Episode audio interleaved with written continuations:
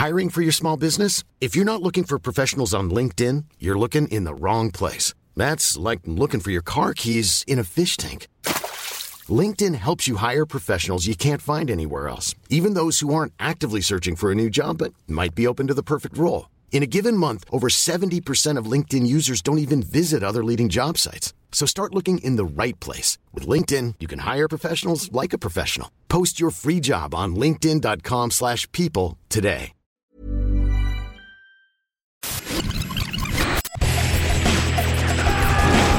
Bienvenue dans Stéroïdes, le podcast qui fait l'exégèse des gros bras. Avec Stéphane Moïsakis et Mathieu Gallet. Bienvenue dans ce nouvel épisode de Steroids the Podcast. Cette semaine, je suis avec Mathieu Gallet. Bonjour Stéphane. Salut Mathieu. Et on va parler de Desperado. Desperado de Robert Rodriguez. Lui-même. Alors, c'est ton choix. Exactement, Voilà. c'est moi qui l'ai suggéré. Voilà, tu l'as suggéré. C'est plutôt un choix intéressant, effectivement, parce que c'est vrai qu'on n'a jamais vraiment parlé de Robert Rodriguez euh, déjà dans l'absolu chez Capture Mag, je crois. Si, non, même pas, je crois pas. Euh, Euh, non, je sais pas, il y avait ouais, eu Gun enfin, peut-être, non, je sais pas. Non, même Non, pas. même pas. euh, et euh, et, enfin, avec Battle Angel. euh, Battle Angel, Alita. Euh, et puis, euh, mais c'est vrai que c'est un cinéaste qui a un petit peu tombé euh, en désuétude pour pas mal de monde, j'ai l'impression. Euh, mais là, effectivement, avec Desperado, on revient à ses débuts. Alors, avant Desperado, et avant même de pitcher Desperado, puisque tu vas nous pitcher Desperado, même si ça va aller très vite, je pense, normalement, euh, faut peut-être recontextualiser et parler de El Mariachi. Voilà, alors euh, tu veux que je fasse? Ouais, je t'en prie. Donc El Mariachi, c'est le, le premier film de Robert Rodriguez et euh, donc qui est euh, en fait euh, essentiellement resté un peu dans la dans, dans l'histoire. je mets des gros guillemets à l'histoire, mais parce que c'est donc un film qui est réalisé, qu'il a réalisé à l'époque pour 7000 dollars. Euh, Ce qui a beaucoup été contesté. Oui, on, on dit qu'apparemment il y a quand même eu un, un- bah, le film a été distribué par Sony, par Columbia à l'époque, euh, et qu'apparemment il avait eu, il aurait eu un, un, un influx d'argent de Columbia pour pour l'aider à finir le film. Mais bon, lui, il a toujours dit, et puis c'est aussi une façon, je pense, de, de bâtir un peu sa propre légende. Il avait même écrit un bouquin d'ailleurs euh, pour pour relater son expérience de tournage. Mais voilà, donc il soi-disant, il l'aurait fait avec 7000 dollars, euh, donc avec une équipe très réduite, puisque euh, quand on revoit le générique, euh, c'est euh, les, les mêmes noms qui reviennent quasiment à tous les postes. Les acteurs étaient aussi euh, Clapman, euh, assistant réalisateur et tout ça. Euh, Lui-même dit que donc pour réunir les 7000 dollars, il a fait des trucs comme il participait à des expériences, enfin des, des, des trucs scientifiques. Ouais, il, se faisait, il se faisait shooter des. il, faisait cobaye. Il faisait cobaye, il, cobaye, était- voilà. voilà, il, il réunissait l'argent en allant faire cobaye pour des, pour des trucs scientifiques. Et, c'est là qu'il a rencontré d'ailleurs une partie de l'équipe, hein, Oui. je crois, d'un acteur notamment. Ouais, euh, possiblement. ouais. Euh, voilà, et donc, euh, donc le film. et bon, après, après voilà. Donc, moi, je l'ai revu avant de faire l'épisode. Bon, c'est vraiment un tout petit film qui est déjà pas très long, qui fait vraiment son budget rikiki, parce que c'est trois, il y a trois décors, ça tourne beaucoup en rond. Et puis, c'est une histoire de de- de- de- de- d'erreur d'identité, en fait, sur ce mariachi qui arrive en ville euh, pour essayer de trouver du boulot, qui, qui est pris pour un tueur, euh, euh, qui c'est un tueur évadé, qui se retrouve pris entre, voilà, en, milieu d'une guerre de cartel et tout.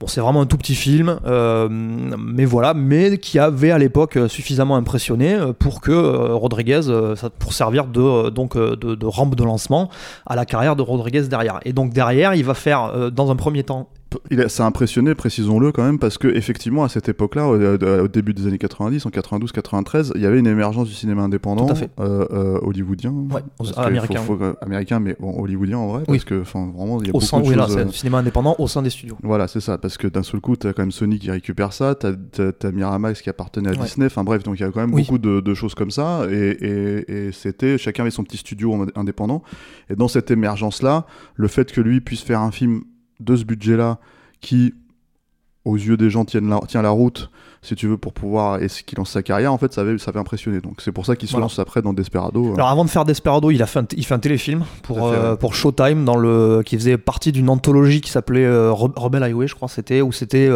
une volonté de faire une sorte de, de revival des films de, de jeunes des années 50, où ils étaient allés chercher des réalisateurs comme Alan Arkush, euh, Joe Dante en avait fait un, je crois, et lui était le, le- le seul réalisateur débutant d'ailleurs de la, de la, de la, du crew de réalisateurs qu'ils avaient, du pool de réalisateurs qu'ils avaient réuni. Et donc il a fait ce truc qui s'appelait Road Racers Mhm. avec euh, David Arquette et euh, Salma Hayek. C'est la rencontre avec Salma Hayek. Et donc derrière, voilà, il va faire, euh, il, il décide donc de, de, de donner une suite à son, à son El Mariachi en faisant donc Desperado.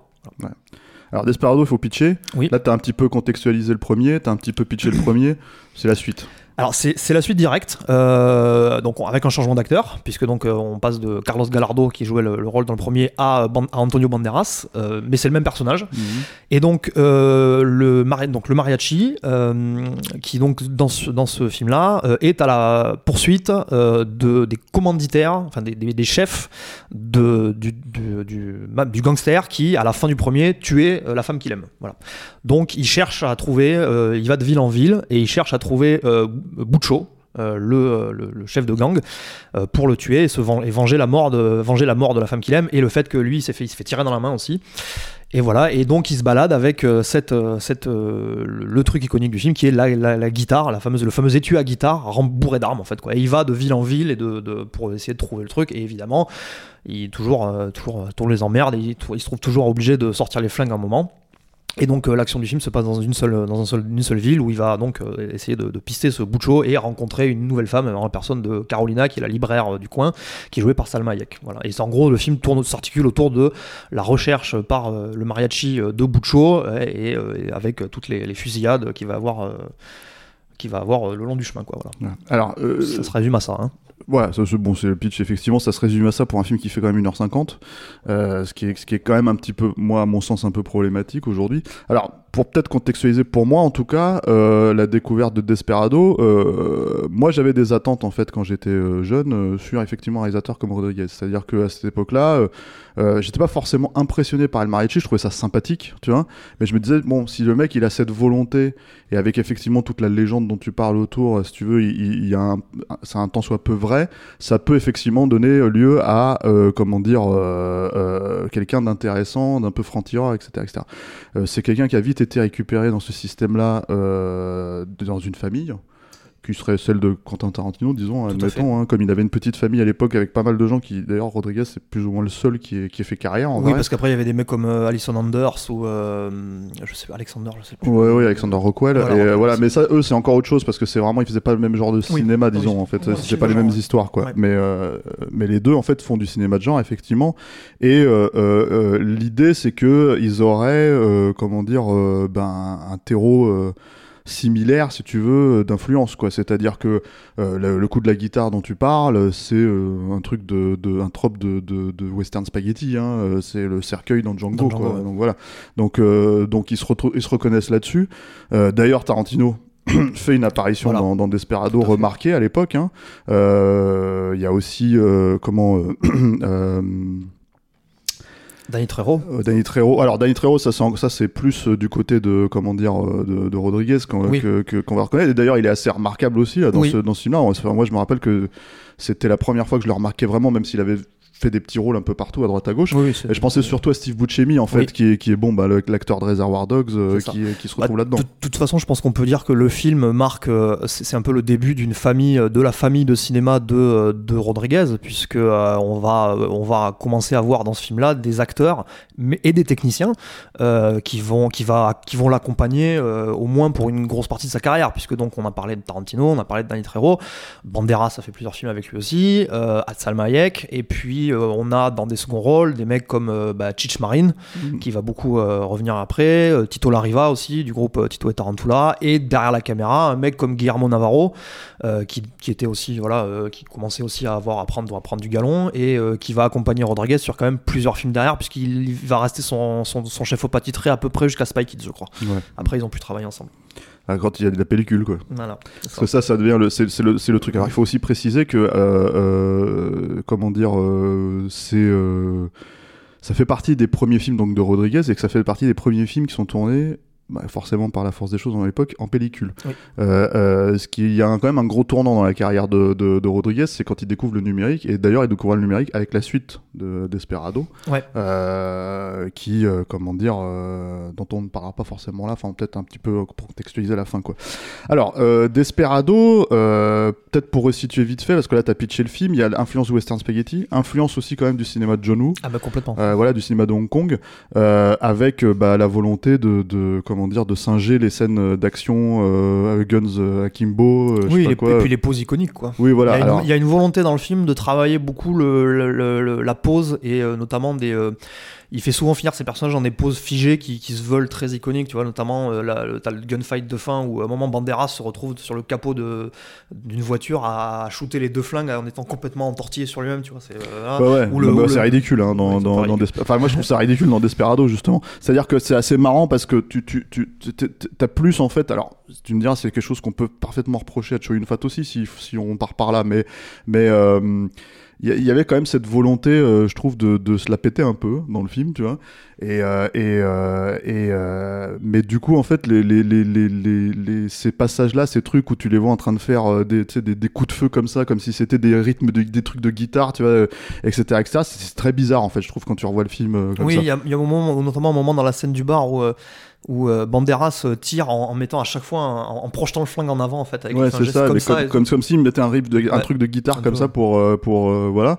Enfin, tu sens que c'est le, le, le, le geste en fait vient de là parce que comme c'est un guitariste et tout ça.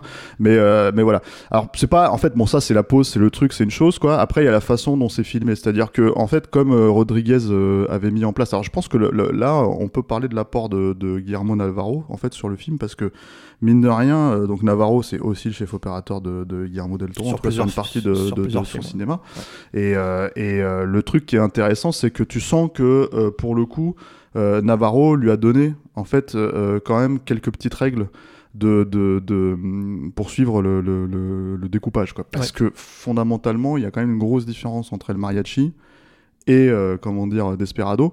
Et ce qui est très étonnant, Et il y en aura aussi une d'ailleurs très importante entre même entre Desperado et euh, sa suite où là pour le coup euh, Rodriguez fait tout en fait. Il fait le montage, il fait la photo aussi. Et c'est ça. Et le truc, c'est que du coup, d'un seul coup, on revient, je trouve, avec Desperado 2, hein, il était une fois au Mexique, le- au découpage d'El Mariachi. Ouais. À, à plusieurs moments. Et vraiment, le découpage à la démerde. C'est-à-dire que, en gros, euh, cette façon de multiplier les axes, euh, y compris ceux qui sont finalement pas terribles, hein, en vrai, euh, euh, pour euh, malgré tout, en fait, euh, donner un espèce de dynamisme à l'action. Ça pouvait fonctionner euh, à l'époque, euh, tu vois, euh, quand tu tournes en pellicule, quoi, euh, euh, comme c'est le cas d'El Mariachi.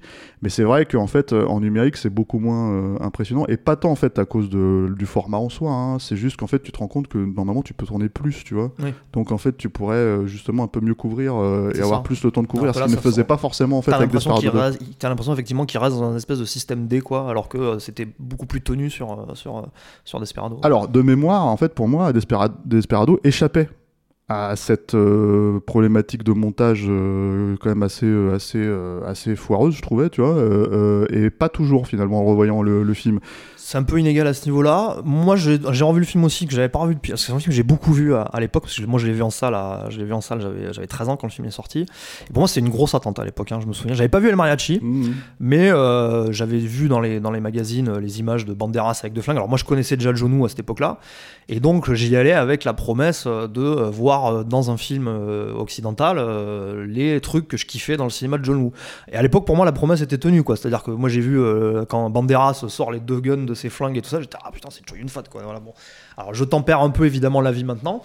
Mais je trouve que quand même, euh, je, compte, je trouve encore en ayant revu le film que ça se tient. Alors effectivement, il reste dans un découpage qui est assez simple dans le côté, euh, c'est très souvent de l'action-réaction, c'est-à-dire que tu vas avoir le plan euh, cadré un peu serré sur Banderas qui shoot et derrière tu vas avoir le plan du mec qui euh, qui, Qui qui, qui, qui- qui se dé- qui décolle quoi, euh, ou qui se prend les impacts de balles. Mais il y a quand même, il arrive quand même à dynamiser un peu des trucs. Tu vois, de temps en temps, il fait, il fait, il met quand même des plans un peu plus généraux, notamment, bah, je pense la scène où Banderas grimpe sur le bar et évolue sur le bar en shootant les mecs qui arrivent devant et derrière et tout. C'est un peu plus, euh, c'est un peu plus punchy quoi. Et même dans le truc où euh, même quand il reste dans, ce, dans cette logique de, d'action-réaction, tu as des trucs assez fun quand, quand euh, le mec saute depuis le bar sur Banderas, qu'il le réceptionne avec les pieds et que tu vois euh, la plongée, euh, enfin c'est en contre-plongée sur le mec qui est en train de, de repartir en arrière et de se le faire plan est plomber, un peu faire dynamique ouais. voilà, de se faire plomber, tout ça. T'as des moments où j'ai l'impression aussi que on, on est. euh, alors, je sais pas si c'était conscient de sa part, mais t'as une émergence. On était à l'émergence du FPS. Et t'as ce plan. Ouais. T'as ces plans dans la scène où elle est en train de. où, euh, après, la, après la scène d'amour, où, euh, où, où, euh, Salma Hayek est en train de jouer de la guitare, les yeux fermés, et lui, il est, il est devant elle, et on voit, les- il y a les mecs qui arrivent pour les, pour les plomber, et lui, il essaye de les, de les viser euh, sans, sans, la, sans la déranger, et tu vois des plans où c'est littéralement du plan FPS avec le, le- en amorce le, la main de Banderas qui tient le flingue et est en train de viser les mecs qui arrivent derrière les trucs, quoi. Bon après ça c'est un trope que tu voyais aussi dans le cinéma des, même des années 40-50 hein. donc Ouais. en fait le truc c'est que c'est tout se, tout se rejoint hein. Oui. mais en fait le, le, le, truc, euh, enfin, le, le, éventuellement, ce qui est intéressant, c'est que je me rappelle d'une interview à l'époque qui m'avait un petit peu choqué, déjà, de la part de Rodriguez, euh, je crois que c'est dans Impact. Hein. Euh, il disait, en fait, de toute façon, le cinéma, aujourd'hui, en fait, on le regarde à travers les laserdiscs. Bon, ce qui a déjà été très quand même euh, assez présomptueux. Ouais, puis puis spécifique surtout, Oui. euh, parce que tout le monde n'était pas équipé, et donc en fait en chapitrage, c'est-à-dire le DVD n'existait pas. Ouais. Et euh, en gros, son, sa, théorie, c'était de toute façon, maintenant le cinéma, ce n'est pas un tout, c'est des séquences. Un film n'est pas un tout, c'est des séquences. Et en gros, euh, ce que ça m'a, en fait, en ayant ça en tête. Euh, et en revoyant le film, je me suis dit, mais en fait, c'est exactement comme ça qu'il a pensé le film. C'est-à-dire que tu as pas mal de séquences. Là, par exemple, on parlait de, de, de, de, de, de certains moments d'action sympathiques. Moi, je pense que le meilleur euh, moment en fait euh, du film, c'est littéralement le début. Ouais. Euh, même si c'est un peu, ça traîne un petit peu en longueur pour être honnête. Euh, c'est Buscemi qui arrive dans un bar, qui demande une bière pourrie, enfin dégueulasse, qui ressemble à de la pisse, quoi, qui se met à raconter en fait l'histoire de, de, de- du desperado, quoi, du mariachi. Et qui euh, euh, euh, et en fait c'est entrecoupé des moments en Voilà, fait euh, mythologisés en fait de, Voilà. de, de, de, de Banderas quoi qui est en train de flinguer les mecs dans un bar. C'est vraiment littéralement mythologie puisqu'il le filme euh, genre constamment de- avec le visage constamment dissimulé dans la pénombre, avec des angles parce que euh, Buscemi dit euh, c'est le plus grand mexicain que Ouais, j'ai jamais ouais. vu et il le filme littéralement en contre-plongée pour le enfin euh, il cherche les angles pour vraiment jouer sur la taille de, de Banderas qui est pas je crois un mec pas forcément super grand non plus à la base quoi, Non, mais- voilà, et en plus, et avec quelques petits moments sympathiques où tu vois le mec il ouvre son étui à guitare, t'as, la, t'as, la- t'as le flingue qui le vole, gros comme gun ça, qui va ouais, il l'attrape à la volée il, il dégomme Voilà, le il y a deux trois trucs comme ça sympas. Et l'utilisation des câbles pour faire vraiment décoller les gars et les faire s'écraser dans le décor et tout ça c'est ça. Et en fait, le truc, c'est que ça, c'est plutôt sympa. C'est plutôt sympa qu'il arrive un petit peu à jouer avec le truc, mais t'as l'impression que presque tout a été donné à ce moment-là, parce que finalement, fondamentalement, tu peux en prendre cette scène, la mettre à part, euh, euh, au- à l'ère d'Internet. Il y avait pas Internet à l'époque, en tout cas pas à ce point-là, tu vois. Tu, tu la vends, tu mettais, euh, regardez les sept premières minutes de Ouais. Desperado, les gens, ils allaient le voir. Quoi. C'est sûr, pensé tu que vois. je pense qu'effectivement cette séquence-là est pensée comme un mini-film. Quoi. De toute façon, c'est l'intro du film, donc c'est c'est littéralement, euh, c'est littéralement la séquence pré-générique. Mais cette séquence-là, la séquence de Tarantino, la blague de Tarantino, qui, est, qui, est, qui est une blague à la con, qui doit raconter, qui devait raconter dans des, comment dire, dans des soirées, et puis en fait, voilà, il s'amuse à la mettre là-dedans. voilà, c'est c'est lit- c'est- c'est cinq minutes de perdu. Hein. Après, en vrai, quand tu regardes euh, le ah truc, oui, oui, euh, oui, ah bah, c'est-à-dire qu'effectivement, narrativement, ça n'a- narrativement, ça n'apporte rien. Mais le fait est qu'on s'en souvient encore. le fait est qu'on s'en souvient, mais c'est parce que c'est Tarantino et que ce Tarantino Ouais, représentait aussi, ouais. quand même quelque chose à cette époque-là. Il venait de gagner la Palme d'Or avec Pulp Fiction, etc., etc. Donc en fait, c'était un saut entre guillemets de qualité euh, euh, d'avoir euh, Tarantino, ce qui est plus forcément le cas aujourd'hui dans son film, mais, mais parce qu'il en a fait 15 depuis euh, des apparitions. Et, Et il s'est pas amélioré en tant qu'acteur. Et il se piquait, il se piquait surtout d'être acteur aussi à cette époque-là, vraiment. C'est-à-dire de, de, il aimait en fait euh, montrer sa trogne dans les films, quoi. Et il y a ces films qui sont pas sortis en France comme Destiny Turns the Radio, Ouais. euh, qui est bon, avec une catastrophe, hein, euh, le film. Mais, Ah, tu euh, les as vus, toi Ouais, ouais, je l'ai vu, ça, bah, évidemment, parce que je me disais, je cherchais un peu à savoir ce qui se faisait autour de lui, quoi. Euh, puisque Tarantino, pour le coup, c'est vraiment un cinéaste que j'aime beaucoup. Oui, et mais- il y avait la fameuse apparition dans euh, Sleep With Me aussi. Euh. Oui, voilà, qui est bon, c'est très connu parce qu'il il parle de Top, Top Gun, Gun, en ouais. fait, et c'est d'ailleurs toute la promo du film a été faite autour de ça Ouais. aussi. Bah, C'est-à-dire, la preuve, c'est que moi, j'ai jamais vu le film, mais je connais la scène, quoi. Ouais, voilà. Mais alors, le truc en fait, c'est que c'est pas que ces scènes-là. Par exemple, même dans les bons moments, les bons petits moments, moi je trouve de, de Desperado, par exemple, il y a ce moment où, euh, où l'idée est sympa parce que après l'incarnage, euh, Banderas se rend compte qu'il reste encore un mec debout. Et en fait, les mecs, ils ont plus de balles. Voilà. Et donc, Ouais. ils commencent à chercher les- les- ch- chacun des flingues. Ils, se, ils se toisent comme ça. Et en fait, voilà. Et en fait, du coup, ils, ils se ratent. Enfin, c'est pas qu'ils se ratent, c'est qu'à chaque fois, un flingue- chacun. il y a flingue- plein- le il a pas flingue balles. ouais, C'est ce que j'ai noté aussi. J'ai noté que cette séquence-là, comme vraiment cool.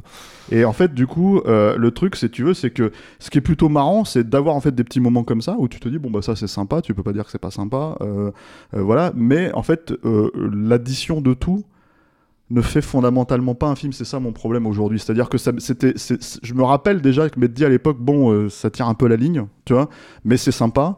Et là aujourd'hui, j'ai plus l'impression que ça tire à la ligne qu'autre chose. Et avec, euh, si tu veux, tu vois quand quand disons quand tu affines un petit peu ton regard, euh, disons, tu vois que bah, finalement, fondamentalement, le mec il fait, il se repose principalement sur les raccords dans l'axe, ce qui était ingénieux, si tu veux, mais c'est un peu trop tout le temps le cas, quoi. Ouais. Et du coup, euh, du coup, euh, c'est là où je suis resté un petit peu sur ma fin. Ça faisait très longtemps que j'avais pas vu Desperado. Je l'avais pas revu, je pense, avant de revoir. euh, la dernière fois, ça devait être avant de revoir. il était une fois au Mexique, quoi. Moi, je pense que ça remontait encore, encore plus longtemps que ça, tu vois, pour le coup. Mais voilà, mais pour le coup, je te dis, moi, j'avais encore bien le film en tête, puisque c'est c'est un film que j'ai beaucoup, j'ai beaucoup vu à l'époque de sortie. J'avais la VHS et tout ça, donc voilà. Et je vais être, moi, je vais, je vais dire que pour le coup, en le revoyant, je pense que t'as vraiment le bloc des 45 premières minutes, c'est-à-dire à peu près jusqu'à l'arrivée l'arrivée de Salma Hayek en fait, Mhm. qui est vraiment, euh, vraiment très plaisant à voir. J'étais vraiment, vraiment bien dans le film et tout, en me disant voilà, comme je- en gros, je partage à peu près ce que tu disais sur le fait qu'effectivement le premier, la première scène, euh, voilà, la première scène, la scène d'intro est vraiment, euh, vraiment fun à suivre. Et puis tu t'as une bonne, enfin la progression narrative est quand même plutôt relativement, relativement efficace puisque il n'y a pas vraiment de temps mort on enchaîne assez vite sur la scène dans le bar et tout et je trouve que la scène dans le bar se termine vraiment bien t'as une vraie bonne utilisation de la musique avec le, le morceau euh, Strange Face of Love de, de Mhm. Tito et Lariva qui euh, de Tito et Tarantula pardon euh, qui, qui se termine justement avec le moment où il sort de il sort après le carnage après avoir buté le dernier mec et la musique monte derrière et, euh, et euh, justement il y a Tito Lariva qui est en train de le suivre pour le buter et ça se termine où en fait carrément il finit par, euh, par noyer tous les euh, il y a plus de bruitage et tout euh, et c'est là que c'est là que Salma Hayek arrive et tout bah, il la protège euh, et il se voilà donc ça va. après je trouve que Passé ce point-là, euh, donc au moment où Salma Hayek arrive dans l'intrigue, euh, ça commence à devenir effectivement plus problématique puisque ça fait vraiment du surplace. Euh, Mais ce qui est marrant ce que tu dis, parce que c'est le moment où l'intrigue est censée évoluer. et oui, et c'est ça, c'est c'est vrai que c'est le problème du film. C'est-à-dire que tu sens qu'il a un peu de, de... je pense qu'il y a un vrai problème aussi au niveau de, du fait de, de garder l'antagoniste euh, séparé en fait du, du héros aussi longtemps. Alors, il veut le faire, il le fait parce qu'il veut faire une révélation. Puisque donc, euh, bon, on va spoiler, hein, c'est pas le film est suffisamment vieux pour ça. Puisqu'en fait, on se rend compte à la fin que donc le méchant euh, qui est joué par euh, Joaquim de, Alme- de Almeida euh, est en fait le frère, est censé être le frère de Banderas. quoi. Oui, mais donc, ça, c'est c'est- déjà, c'est une révélation très tardive. c'est très tardif. Euh, C'est-à-dire que tu as le moment où il, euh, après l'in- l'incendie du, euh, de, la, de, la bio- de la librairie, euh, il, il- il le voit pour la première fois et il n'arrive pas à le tuer. Et donc on comprend pas pourquoi. Et il révélé ensuite que c'est son frère. Voilà. Ouais, Bon. mais ça Mais prend, ça prend ouais. 40 minutes déjà avant Oui, que ça soit ouais. révélé quoi. Et puis surtout, t'as envie de dire si c'est son, si c'est ton seul euh, twist, si c'est ton seul plot twist, tu vois, enfin, ça valait peut-être pas le coup de le garder jusqu'à la fin quoi. tu. Donc derrière, effectivement, tu as tout le truc où euh, il y a euh, l'idée où il a l'amitié avec le gamin à qui il apprend la guitare. Et en fait, tu te rends compte que la ville entière est sous la, la coupe de Buccio, et, y compris la librairie où il, fait, il sert de tous les, tous les, les commerces de la ville pour faire du trafic de drogue et tout ça. Voilà, et euh, bon, et puis alors il essaie de dynamiser un peu le truc parce qu'il te montre aussi, t'as toute une partie du film qui se passe du côté des méchants, où il essaie de faire un truc un peu, un peu, un peu picaresque. Il y a des moments où ça marche. Euh, moi j'aime bien, il y a une petite utilisation notamment de, de l'ironie dramatique euh, autour du euh, personnage de, de Danny Trejo en fait. Ouais. Dont on se rend compte qu'en fait il est envoyé, donc c'est un mec qui est. alors donc Danny Trejo qui effectivement est très remarqué dans le film parce qu'il déjà il a, alors il, a- il était très fin, il était très fin à l'époque en fait. Mhm. On a toujours maintenant l'image de Danny Trejo comme une masse, mais il était encore assez élancé. Bon, Danny Trejo, c'est déjà c'est un mec qui est tout petit. hein. Oui. Il faut, faut le dire. hein. Il est impressionnant parce qu'il a une vraie gueule, il a un Oui. charisme assez, assez dingue. C'est évidemment de tout. Enfin, quand tu regardes le truc, c'est et surtout avec le recul, c'est les prémices de, de, de Machete. Hein. Euh, Enfin, et c'est un personnage avec euh, avec des lames. euh, Qui se Euh, des couteaux, ouais, des couteaux lancés. qui, qui ne parle, il parle pas, euh, très efficace euh, dans, dans son fonctionnement, quoi. Il, il déblaye quasiment, euh, quasiment, euh, comment dire, une La bagnole bagnole, ouais. entière de, de, de- d'hommes de main, quoi. Et, et la scène en soi est plutôt sympathique, si tu veux, parce que bah, c'est Danny Trejo, parce que euh, voilà, euh, d'un seul coup, euh, c'est un acteur que t'avais pas vraiment découvert à cette époque-là, et ça fait plaisir en fait de, de voir ça. Moi, je sais que ça fait partie des, des, des, des vrais plaisirs du film, mais encore une fois, dans un fonctionnement de scénette. Ouais. C'est-à-dire Oui, tu pourrais ça, voir ouais. la scène sur YouTube et ça fonctionne tout seul, tu vois. Et je parlais de l'ironie dramatique puisque t'as le truc où en fait où euh, il- euh, les, les hommes de main de Buccio donc le but et puis après on voit la scène où il ramène le cadavre et l'autre il est au téléphone avec l'humanitaire et il dit ah oui alors il ressemble à quoi le gars que vous avez envoyé? Ah oui il a un tatouage de femme sur la poitrine et tu vois les mecs en train de déblayer le cadavre et ça ouais, on fera attention on, on y Mm. fera attention et tout ça quoi. Et c'est presque Ça, dommage parce que tu te dis putain moi j'aurais préféré que ce soit Danny Trejo le méchant du film si tu veux que que, que Joachim qui est très sympa hein, Joachim Delmedia mais bon qui voilà euh, tu vois. et qui effectivement a pas grand chose à faire dans le film quoi puisqu'il Voilà. reste derrière il reste dans son euh, dans son enceinte alors bon il y a deux trois moments rigolos genre il se met à buter son homme de main parce qu'il est pas content que les autres euh, arrivent pas à déblayer le mariachi quoi et tout euh. Voilà, mais et Euh, alors il y a ça, et puis il y a ce, ce- je trouve en fait dans ces scènes-là, en fait un peu un manque d'ampleur, c'est-à-dire que le mec Mhm. il est quand même censé être très riche, donc il a une villa et tout ça, etc., etc., puis tu le vois pas vraiment en fait. là tu vois qu'il a la bagnole euh, c'est la bagnole euh, Ouais, bon, blindée, ça, il l'utilise, ouais. c'est clair qu'il te montre qu'il a une bagnole blindée. Mais bon, enfin, voilà, ça va pas très loin, quoi. Donc, il y a aussi ce truc de. Je trouve que, en fait, le, le, à la revoyure, le souci un petit peu du film, c'est que malgré le fait que, effectivement, euh, on passe d'El Mariachi à ça, et que d'un seul coup, il y a. C'est un film, quoi, vraiment, tu vois. euh, Il y a quand même ce truc où tu te dis, en dehors de ce, ce- ce- ce détail contextuel, si tu le revois à part, ça reste quand même un peu étriqué comme film. C'est-à-dire que euh, c'est un peu les deux mêmes cascadeurs qui se font buter euh, à chaque fois et ça se voit un petit peu. Euh, bon, t'as la scénette sympa où il fait où il fait revenir les, les deux les deux mariachis avec lui là, dont Carlos Gallardo Voilà, en fait pour ouais. pour foutre le bordel. C'est gentillet, même si dans l'écriture de l'action c'est quand même pas toujours terrible. C'est-à-dire qu'en fait, il les fait venir. Mais c'est un peu, d'ailleurs, en fait, c'est un peu le, souci, je trouve, de. Moi, j'aime pas trop Rodriguez hein, de manière générale. Euh, je- j'aimerais aimer. Parce qu'il y, a- des idées que je trouve sympas, par exemple quand tu vas dans Planète Terror, euh, Rose McGowan avec un- une jambe à la place de, enfin un fusil à la place de la jambe, ce genre de truc. Mais en fait, c'est le problème, c'est que ça dure deux secondes à chaque fois, et en fait, il n'y a pas de, façon de, de, de, bah, je sais pas, de mettre en scène le truc et de, rendre ça un peu exponentiel et kiffant et fun, quoi. C'est juste l'idée, l'utilisation et basta. Et là, c'est un peu le même souci, en fait, parce qu'il te fait venir ces deux gars-là, qui ont euh, donc leur mallette eux aussi avec les flingues et qui l'utilisent littéra- littéralement comme ça d'ailleurs. Alors, il y en a un qui a Carlos Gallardo, c'est il a deux valises qui sont servent de mitrailleuses en fait, et l'autre c'est un lance-roquette. Voilà. Et en fait, par exemple, bah, le coup de la lance-roquette, du lance-roquette, bah, c'est là où c'est dé- décevant, c'est qu'en fait, euh, le mec se fait tirer dessus, donc il balance la roquette en l'air et, ça lui retombe sur la gueule. Et tu fais vraiment, c'est censé être deux super tueurs, deux machins, etc., etc. ouais, Et les le- persos sont un peu évacués euh, bêtement quoi. Ouais, comme dans un cartoon, tu vois, ou un truc comme ça, quoi. Et, et j'imagine que c'est l'idée, hein, tu vois. Mais euh, en fait, ils se font évacuer. Euh, bon, évidemment, ils sont pas là dans la scène finale, mais apparemment, il y a une raison. Euh, on va en parler un petit peu plus tard. Euh, mais voilà. Et donc, c'est un petit peu dommage parce que c'est un peu toujours la même ruelle, un peu toujours les mêmes, les mêmes, les mêmes baraques, un peu toujours les mêmes trucs. Et voilà. Alors, il y a quelques phases de cascade sympas. Il y a quelques trucs, voilà. Mais c'est vrai que c'est, c'est, une petite scénette sympa encore une fois que tu peux prendre à part. Tu peux regarder tu te dis, oh, c'est, rigolo, ça m'a fait mes trois minutes, tu vois. Mais bon, c'est, ça, ça pisse pas super loin. Et, euh, et effectivement, il y a cette confrontation finale Voilà. où, euh, où euh, ça se termine sur un fondu. Ouais, alors en fait c'est ça, c'est-à-dire que euh, ça, se- la scène se termine avec donc Buccio qui, qui commence à vouloir aller donc buter Salma Hayek et en fait l'autre Banderas sort les deux flingues de ses mains, commence à tirer, on voit que on, on voit pour le coup que que, que, que Buccio se fait se fait descendre et en fait il fait un fondu un fondu au blanc et il laisse le massacre final en suspens quoi. Voilà.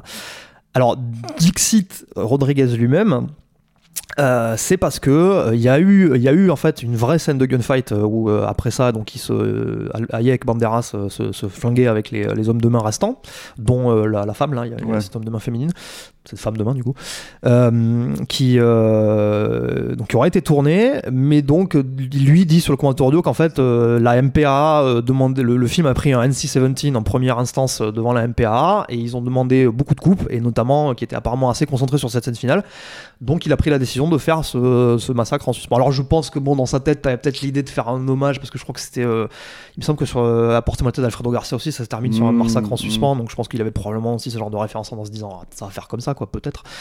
Euh, le fait est que euh, c'est quand même un truc euh, qui à mon sens c'était déjà une frustration à l'époque pour moi même si du coup t'avais la scène la scène avant là donc dont on parlait qui avant qui bon servait sert dans les faits sert de climax quoi. Mais ça reste une frustration et ça l'est encore plus maintenant puisque effectivement tu cumules cette, espèce de donc cette révélation tardive puisque la révélation de la parenté des deux personnages intervient juste littéralement juste avant. Et, effectivement derrière voilà t'as pas vraiment de catharsis en fait quoi. C'est à dire que le problème c'est qu'effectivement tu, tu passes tout le film à attendre qu'il se retrouve face à face avec le mec et puis quand il se retrouve face, avec le, face à face bah tu fais une ellipse quoi Donc, Ouais, euh, ouais. Et puis vrai sur- problème. de toute façon, là, alors bon, c'est pas, vrai qu'à l'époque, la MPA était pouvait être assez violente euh, dans ses coupes, en fait, dans ses demandes, quoi, dans ses exigences, parce que c'est un fonctionnement très particulier. la MPA, c'est pas de la censure officielle à proprement parler, euh, mais ça reste quand même un organisme euh, gouvernemental. Oui, ils ne font que des suggestions Voilà, et ils font des suggestions en disant là c'est un peu trop intense, c'est un peu ci, c'est un peu ça, et c'est au réalisateur de, de, de- et au monteur de, de, à la production en tout cas de trouver euh, l'équilibre euh, pour pouvoir sortir sur la bonne classification. Et il y a pas mal de films hein, qui ont été coupés comme ça à cette époque-là. Le même été, il y avait Judge Dredd qui a été aussi coupé de la même manière, quoi. Et quand tu tournes en pellicule, euh, que en fait tes décors c'était il y a 8 mois, que tout ça, etc., etc., c'est un peu difficile de rattraper quand le numérique n'était pas forcément. Donc voilà. Donc aujourd'hui, en fait, on s'en sort un peu mieux et surtout, euh, il y a un suivi. En fait, sur les productions aujourd'hui par rapport aux classifications, c'est-à-dire que en gros, euh, d'après ce que j'ai compris, parce que c'est le fonctionnement de la MPA, encore une fois, est très opaque. Euh, Il y a un documentaire, un excellent documentaire en fait à, voir, mais qui à mon avis est un peu daté Bah, maintenant par rapport au fonctionnement. c'était euh, c'était euh, des films is not yet rated c'est ça? Voilà, c'est ça, qui, qui est sorti en 2006 et, et, et, et qui est assez intéressant, même si à mon avis il est un petit peu daté dans le sens où, euh, dans le sens où je pense que le fonctionnement n'est plus tout à fait similaire. Dans euh, ce documentaire, on apprend voilà que c'est des familles euh, en fait qui qui euh, qui, qui fonctionnent, enfin des mères de famille ou des pères de famille en fait qui donnent leur avis par rapport à ce que leurs gamins en fait devraient ou ne devraient pas voir. Ouais, je pense qu'ils essaient de faire des panels représentatifs un peu comme ce qu'on fait en France. Quoi. Ouais, c'est ça. La, la comité de classification en France, c'est, euh, c'est différents organismes et puis des représentants de la société civile aussi, je crois. Donc toujours est-il que c'est vrai que en fait quand tu tournes en péloche et tout ça, ben forcément en fait à un moment donné les pertes elles sont beaucoup plus sèches quoi. Et, euh, et, euh, et sur ça c'est pas impossible effectivement que ça soit le truc. Après moi j'ai tendance à croire aussi quand même que Rodriguez il aime bien créer sa petite légende de attention. Euh, moi j'ai fait un truc tellement violent qu'en fait la MPA pouvait pas le voir et patati patata donc j'ai coupé, tu vois. Mais bon ça devait être très violent, hein, tu vois.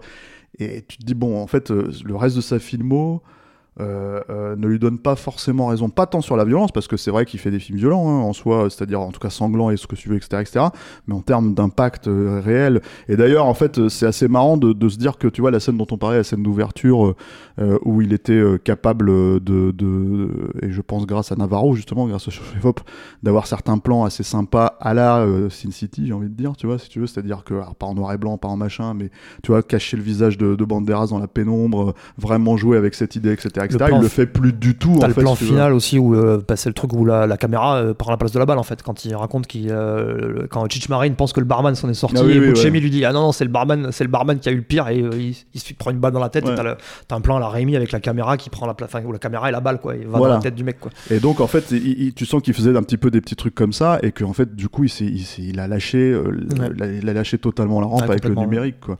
Donc bon, voilà, c'est, c'est, je sais pas si on a fait le tour. Si, il y a quand même, il faut, faut peut-être préciser ça pour les érotomanes, hein, euh, oui euh, qu'il y a une scène euh, de nu, en sexe, C'est une scène nu, en d'amour, fait, hein, voilà, une scène d'amour. d'amour en fait entre Ouais. Banderas et, et Salma Hayek, dont elle a parlé récemment. oui tout à fait j'avais noté ça alors a- elle, avait donné une interview en février février de cette année je crois d'ailleurs Ouais. où elle a dit que ça avait été très compliqué pour elle de la faire parce que alors da- déjà à la base elle était pas dans le script elle avait dit que c'était pas Ah, dans le script c'est, déjà quand même un problème hein, de, de fonctionnement. quoi. donc Robert Rodriguez lui a dit qu'il y aurait cette scène-là en arrivant sur le tournage. Donc elle avait hésité un peu, mais elle faisait confiance à Rodriguez. Euh, et, euh, et donc alors Rodriguez lui dit que le jour où ils ont tourné la scène, euh, quasiment toute l'équipe était là parce qu'ils voulaient voir, mais ils ont fait non non, il, par, par respect Close pour elle, set. voilà, c'était close set, c'était juste lui, le chef op et les deux acteurs.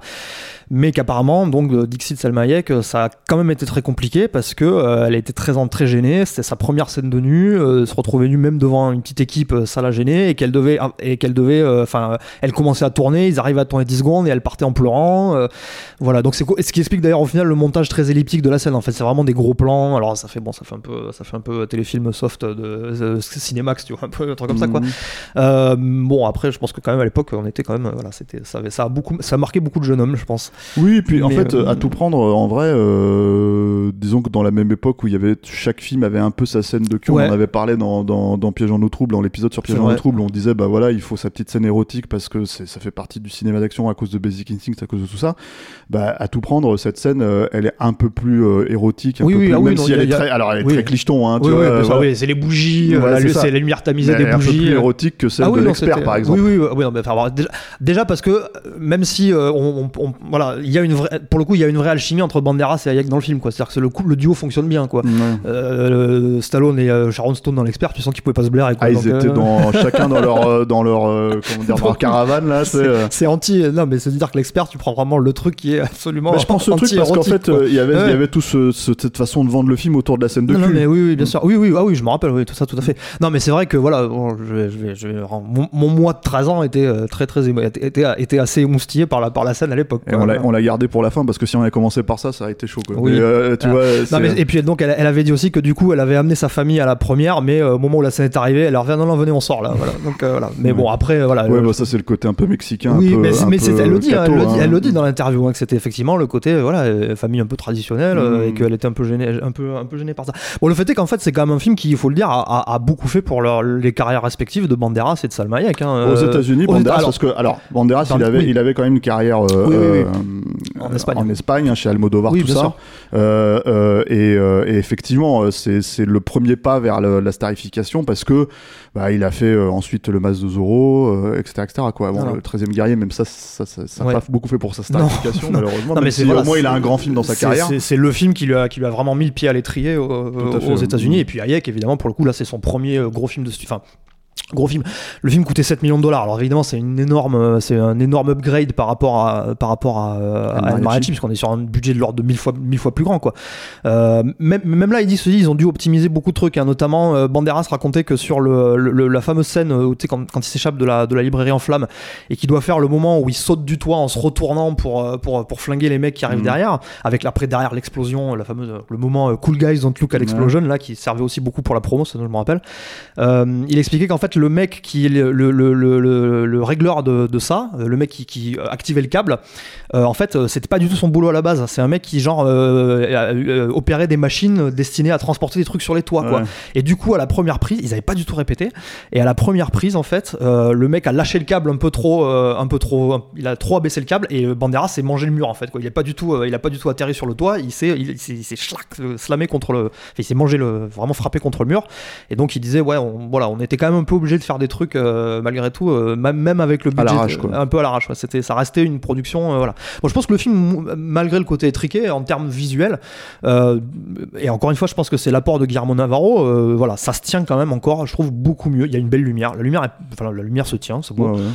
tu sens bien le côté, la chaleur qui écrase et tout ça. voilà, le côté mexicain ressort, ressort vraiment bien, quoi, parce qu'ils ont vraiment tourné au Mexique en plus. Et, et moi, moi, je me posais la question d'ailleurs outre l'apport de Guillermo Navarro, euh, si le, le côté, euh, la tenue technique du film euh, n'était pas aussi lié à deux facteurs. Déjà, la première, c'est qu'il devait quand même, je pense qu'il Rodriguez euh, voyait bien que c'était quand même son, euh, son, son, shot, quoi. Tu vois, c'est vraiment mhm. son opportunité de, de, passer dans la cour des grands, d'une certaine façon.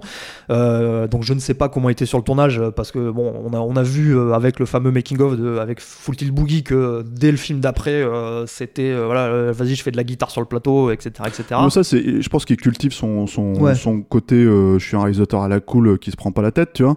Mais euh, mais euh, mais après faire un film en pellicule et c'est d'ailleurs c'est lui qui le dit hein, c'est même pas c'est à dire qu'en fait ça leur rendait dingue en fait au bout d'un moment. c'est à dire que en fait je pense que c'est une question d'attente.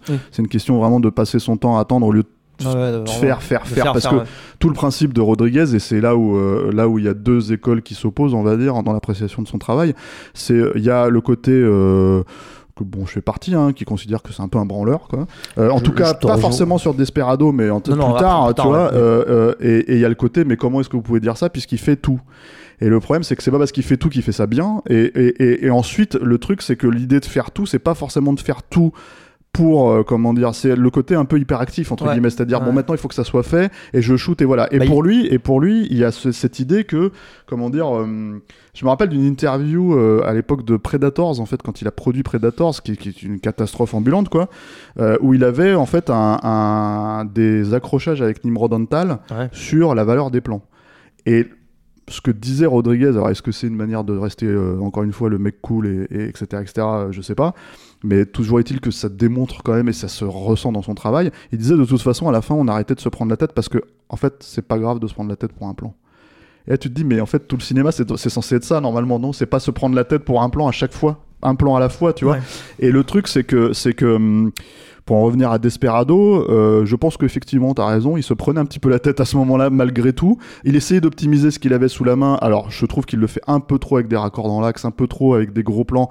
Et malheureusement, des fois, alors, la scène dont tu parles, celle, celle où il saute du toit, pour le coup, elle est plutôt sympa. Euh, ça va, tu vois, le, saut, tu le vois bien, la cascade, tu la vois bien, c'est plutôt cool, quoi. Euh, mais t'as pas mal de moments. les angles aussi. Sur voilà.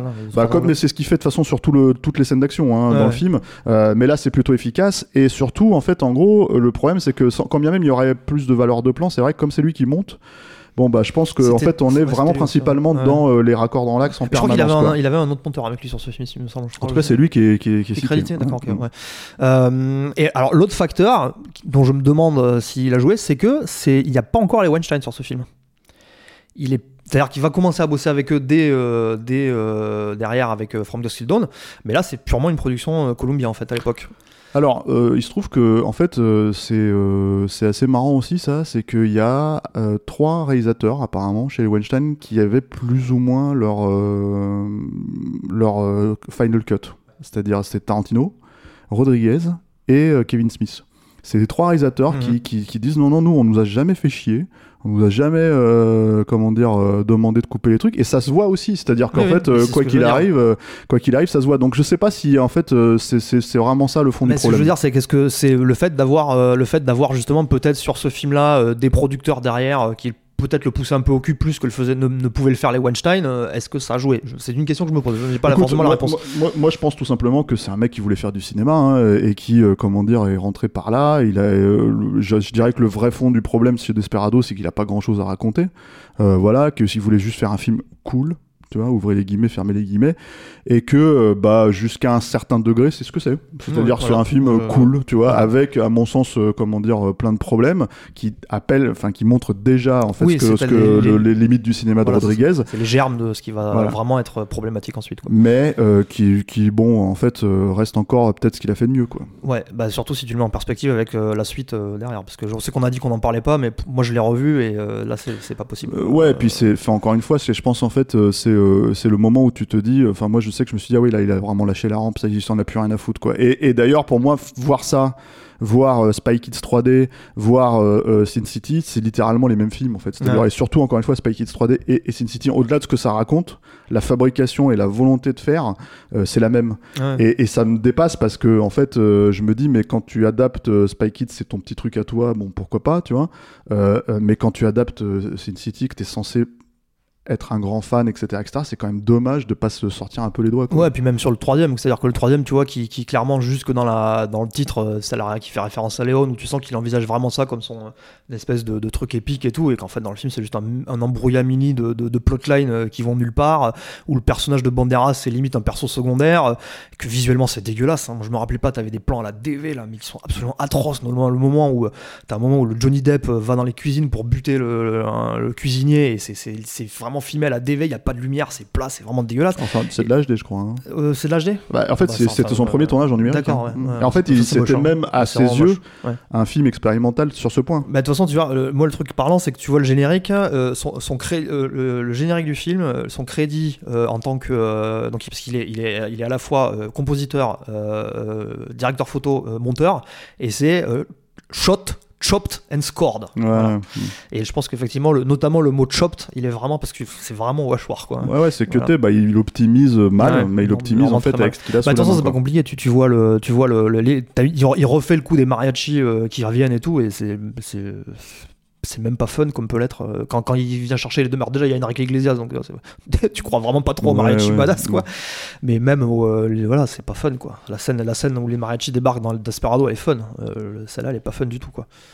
En fait, le, le- je pense qu'à la fin, euh, et c'est comme ça qu'on va peut-être terminer hein, sur cet épisode, à moins que tu aies quelque chose à rajouter. Ouais, je voulais juste placer une petite euh, truc sur la scène d'intro, le- la scène générique. que Moi, j'aime beaucoup. Euh, Ah, le- la chanson La chanson, ouais. Qui est jouée par Banderas. Banderas a vraiment fait ses parties de guitare et, et le chant dans le truc. Et je trouve que la scène est, est plutôt, plutôt fun, en fait. Déjà, parce que voilà, on est dans, on est dans cette logique de, de pré-générique, générique chanté et tout. C'est toujours un truc que j'aime bien. Moi, j'adore James Bond, donc. Euh, ça, ça me renvoie un peu à ça, donc c'est vraiment un genre de, un genre de, de, de- de mécanique narrative que j'aime beaucoup. Et puis, euh, et puis là encore, je trouve que dans cette scène-là, c'est assez marrant, quoi. Il y, a des, il, y a des, il y a des petits moments assez fun visuellement, notamment t'as le moment où il monte sur le bar pour aller, où il voit qu'il y a un- un- une nana qui est en train de se faire emmerder par un mec, donc il monte sur le bar pour Oh, aller. euh, emmerdé, c'est gentil. Oui, euh, enfin, le le mec sous la gorge, sous la gorge. Et il va pour lui mettre un, un coup de latte avec le manche, et t'as le moment où il monte sur le bar, et le bar a une espèce de truc avec des mosaïques lumineuses Mhm. derrière, et t'as un petit effet où Banderas se fait détourer par le bar. Qui est... Voilà, je pense qu'il y avait encore. c'est ça que moi je revois le film, c'est je me dis, il y avait quand même encore des fois dans ce film-là une recherche de plan, une envie de faire des trucs. Il avait déjà ses limites, mais mais il y a une vraie envie de, de trouver des trucs fun, des trucs visuellement, euh, visuellement marrants, de, de, de raccorder. euh, tu vois, il fait revenir, d'ailleurs, il fait revenir le. Ils ont carrément retourné la scène de fin de de de, de- Desperado, de Mhm. El Mariachi, avec. euh, il a repris l'acteur qui jouait Moko, là, Peter Marquardt, qui est décédé depuis d'ailleurs, et la- et l'actrice du film, et il a remis Banderas dedans pour montrer qu'il se faisait shooter la main et tout. Que moi, un truc qui était complètement passé au-dessus de la tête à l'époque. Mais voilà, donc il y avait vraiment une envie de, de faire des trucs, et moi, c'est ça qui me, qui me personnellement me rend toujours le film sympathique. même s'il y a une petite pointe euh, d'amertume parce que tu sens que voilà, le mec a pas vraiment concrétisé derrière, c'est-à-dire qu'il a, a doublé sur ses défauts plutôt que d'essayer de les corriger. Mais voilà, moi je trouve que le film passe encore bien. C'est d'ailleurs qu'à l'époque, en fait, euh, ça valait quand même le coup de se prendre la tête pour un plan, quoi. Voilà, c'est ça. Bon. Merci Mathieu. Merci Stéphane. Merci aux auditeurs, merci Alain, merci à la technique, merci à ceux qui nous écoutent, ceux qui nous suivent, ceux qui typent. Euh, pour nous soutenir, euh, c'est tipeee.com, 3E, et le mot-clé c'est Capture Mag. Vous pouvez nous écouter sur les, les agrégateurs de podcasts habituels, hein, SoundCloud, Deezer, je sais pas si Deezer ça marche, si ça marchait bien, il me fait si, si on a réparé le problème, Euh, Spotify, tout le tralala, les réseaux sociaux habituels, Instagram, euh, euh, Facebook, euh, Twitter. Et puis, euh, moi, je vous dis à la prochaine avec, euh, j'espère, un meilleur film quand même. Ciao. Me gusta tocar guitarra, me gusta cantar el son. Mariachi me acompaña cuando canto mi canción. Mom deserves the best, and there's no better place to shop for Mother's Day than Whole Foods Market. They're your destination for unbeatable savings, from premium gifts to show-stopping flowers and irresistible desserts. Start by saving 33% with Prime on all body care and candles. Then get a 15-stem bunch of tulips for just $9.99 each with Prime. Round out Mom's menu with festive rosé, irresistible berry chantilly cake, and more special treats. Come celebrate Mother's Day at Whole Foods Market.